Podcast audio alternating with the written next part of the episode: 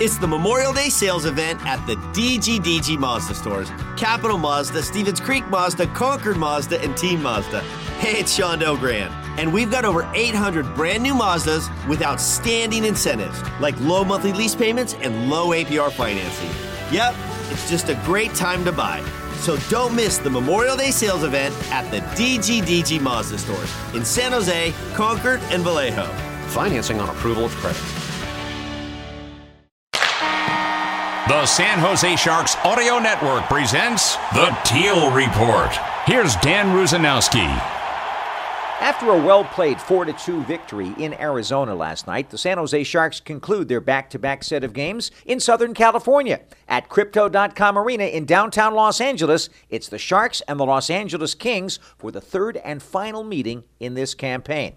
In fact, it's the last game for the Sharks in Southern California in the regular season, as they just concluded their regular season series last week with the Anaheim Ducks as well.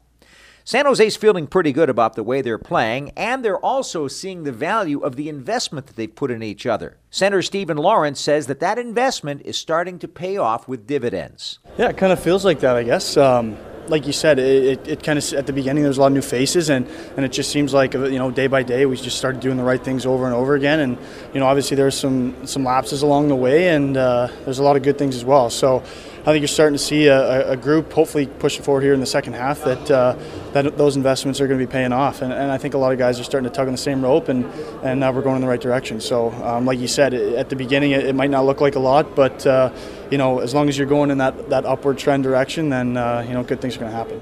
Lorentz says that he and his line mates are developing an identity, and he certainly credits both Oscar Lindblom and Jonah Gadjovich. Yeah, we kind of have that uh, um, like I said, identity, I guess, and we know what each other are going to bring to the table every single night. You know, we got size, we got speed, and we got some skill. So, um, like you said, it's starting to pay off. And and uh, when you go into the game and, and all your line mates are on the same page, it, it, it just makes it. Uh, not easier just to play, but it, it, gives you a little bit of peace of mind that you know you're not going to be going out there and scrambling and stuff like that. And, and you know we've established four checks and we've been starting to make plays. And, and you know you come off and you look at each other and you're just like, you know what, we just got to keep doing this. Like this is this is what we're expected to do, and this is kind of our identity. And just be hard on pucks and and uh, stick to that, and we're going to have success. But in particular, he's been inspired by Lindblom's story. He's been playing so great, um, you know, the past few weeks, a month, and um, like you said, just his whole story in, in general. Um, obviously, the league knew about what happened a, few years back, and for him to just overcome that in itself, and and then you know find a spot full-time spot in the league again after something like that is incredible. And, and the fact that you know he's worked so hard throughout the year and obviously early on he wasn't really getting a, a, whole lot of offensive success but you know he's been playing so well lately and, and it's easy to play with a guy like that and it's easy to root for a guy like that too. So um, I'm fortunate and I, I, love being on his line and you know I know what he's going to bring every single night. So um, he's an easy guy to play with. He wants to learn. You know he's, he's, he's critical of himself but uh, not in a bad way. So um, it's easy to be able to play with guys like that and Gadgy's like that too. You know, just two very understanding guys. So um, coming to the rink lately has been just so much fun, knowing that you know we're going to play our role and we're going to have success with it. Last night, Mikey Eyssimont made his San Jose Sharks debut, and the youngster picked up on waivers from the Winnipeg Jets, said it was pretty comfortable walking into that Sharks locker room and being part of a win. I had so much fun out there, uh, just being with the new group. Um, the way that they took me in, it's just, I mean, even before in the locker room, I felt fired up just being around these guys and uh, wanting to wanting to win with these guys. Eyssimont made an impact immediately. First of all, driving to the net and getting opportunities, but also dropping the gloves with a man that outweighed him by 50 pounds, Josh Brown, in the first period. At the near boards, Eyssimont got hit pretty hard by Brown, and he oh, comes oh, right go. back at him. They're going to fight.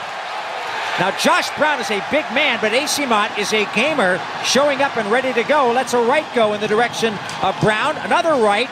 He loses his balance, comes back with a hard right, and finally falls down to the ice. But Mikey Eyssimont, in his first game as a Shark, holding up there in a tail of the tape that certainly favors Brown. Brown is 6'5", 220, and Mikey Eyssimont, 6 foot 180, and he stood right up to that. Mikey talked about exactly what transpired that led to that battle. Yeah, I just I just love hockey and I love doing whatever it takes to help the team win. I thought that it was a good time, uh, you know, down two to one to to uh, try to make something happen, whether it's uh, offensive, defensive, or you know, after the whistle. So, uh, you know, looking back, probably should have fought it forward, knowing that they were uh, 70 and 11 forwards, but uh, you know, just want to show that, um, you know, we we're here and we're we're uh, you know the Sharks are here. One thing you can expect from Eyssimont is hard work, and he's going to be driving to the net every chance he gets. Yeah, I think uh, I'm definitely going to try to um, you know take the puck to the net. That's something that a player like myself has to do to stick around here. So um, you know when when you're getting chances like that, that's a good sign. So I think that uh, hopefully goals will start to come as well. The Sharks were definitely opportunistic last evening in Arizona. One of the goals they scored came off a face-off in which Erik Karlsson got the puck to Jacob Megna for an all-important tally. Face-off drop. Sharks up three to two. Karlsson and Megna shoot. Score!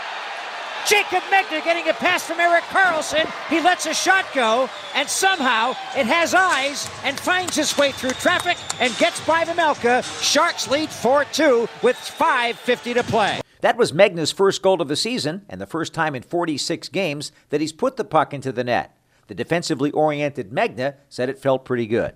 It's definitely a relief. Uh, it's obviously been uh, just about half the season, so it's definitely nice to, to get that one out of the way. And it was also great for Megna to get the big, big recognition from Erik Karlsson, who's leading the league among defensemen in scoring.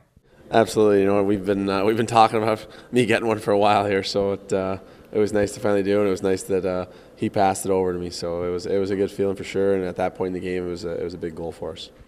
Another factor last night some big saves by Kaapo Kähkönen when it really, really mattered, including at the very end of the game. Keller DeGostisbehere fakes the shot, gives himself some room, shoots. That's blocked by a, a body of Meier sliding down to the ice and it went wide. Now it's thrown to the front of the net, chipped toward the goal by the Coyotes. A backhand shot at the horn, stopped by Kähkönen, and this game is over. Kaapo Kähkönen did everything to stop that, and it looks like he might even be shaken up a little bit, but the Sharks coming off the bench to congratulate Kähkönen and to celebrate a 4-2 victory over the Arizona Coyotes. Megna says that Kaapo's goaltending has made a difference, and tonight with James Reimer in the nets, the same thing is going to happen. Yeah, those are huge, and you know what? He's played really well. I think his last four or five games, and kept us in games, and we haven't. We've gotten him a couple wins, but not as many as he probably deserved. And you know, we're doing our best to just compete in front of whichever goal he's in every night. And um, he definitely made a couple big saves for us.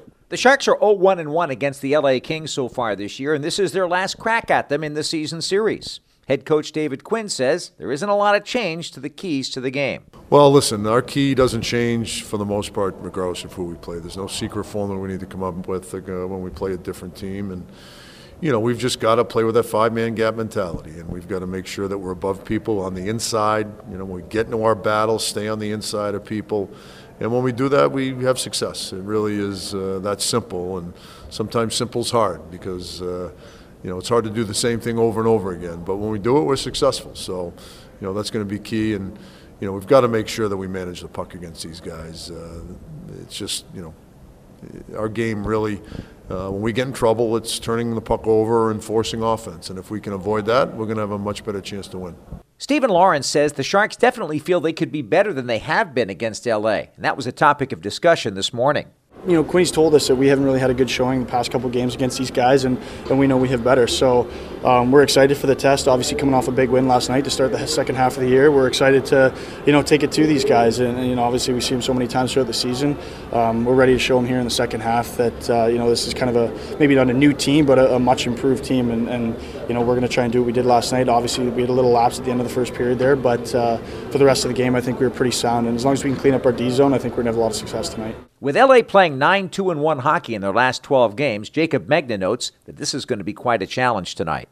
Yeah, they're a really good team. Obviously, they've been uh, playing well and they're, they're moving up there in the standings. And like you said, those guys are, are definitely uh, dangerous when they're on the ice. I don't think we uh, are are feeling like we played that well the two games prior against them. So we're hoping to bring our, bring our best tonight and, and make it tough on them. There's no doubt about the fact that LA's been playing some great hockey. As I mentioned, 9 2 and 1 in their last 12 games. They've got two straight victories on the road in Vegas and at home recently against the Edmonton Oilers. Pheonix Copley makes his fifth consecutive start in nets. He's provided solid goaltending for coach Todd McLellan. And on the other side of the ice, James Reimer is looking for his 200th career victory against one of the rivals in the Western Conference.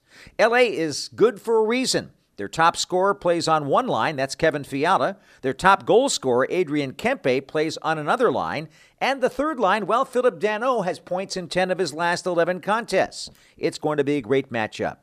Make sure you tuned in on the Sharks Audio Network for all of the exciting play by play. And don't forget to sync us up to the national television feed that is occurring today. Bret Hedican joins me on the call. We're on the air at 6:30 Pacific Time. I'm Dan Rusanowsky. Thanks for joining us for today's Teal Report. For the complete Teal Report and more great Sharks content, go to sjsharks.com slash listen.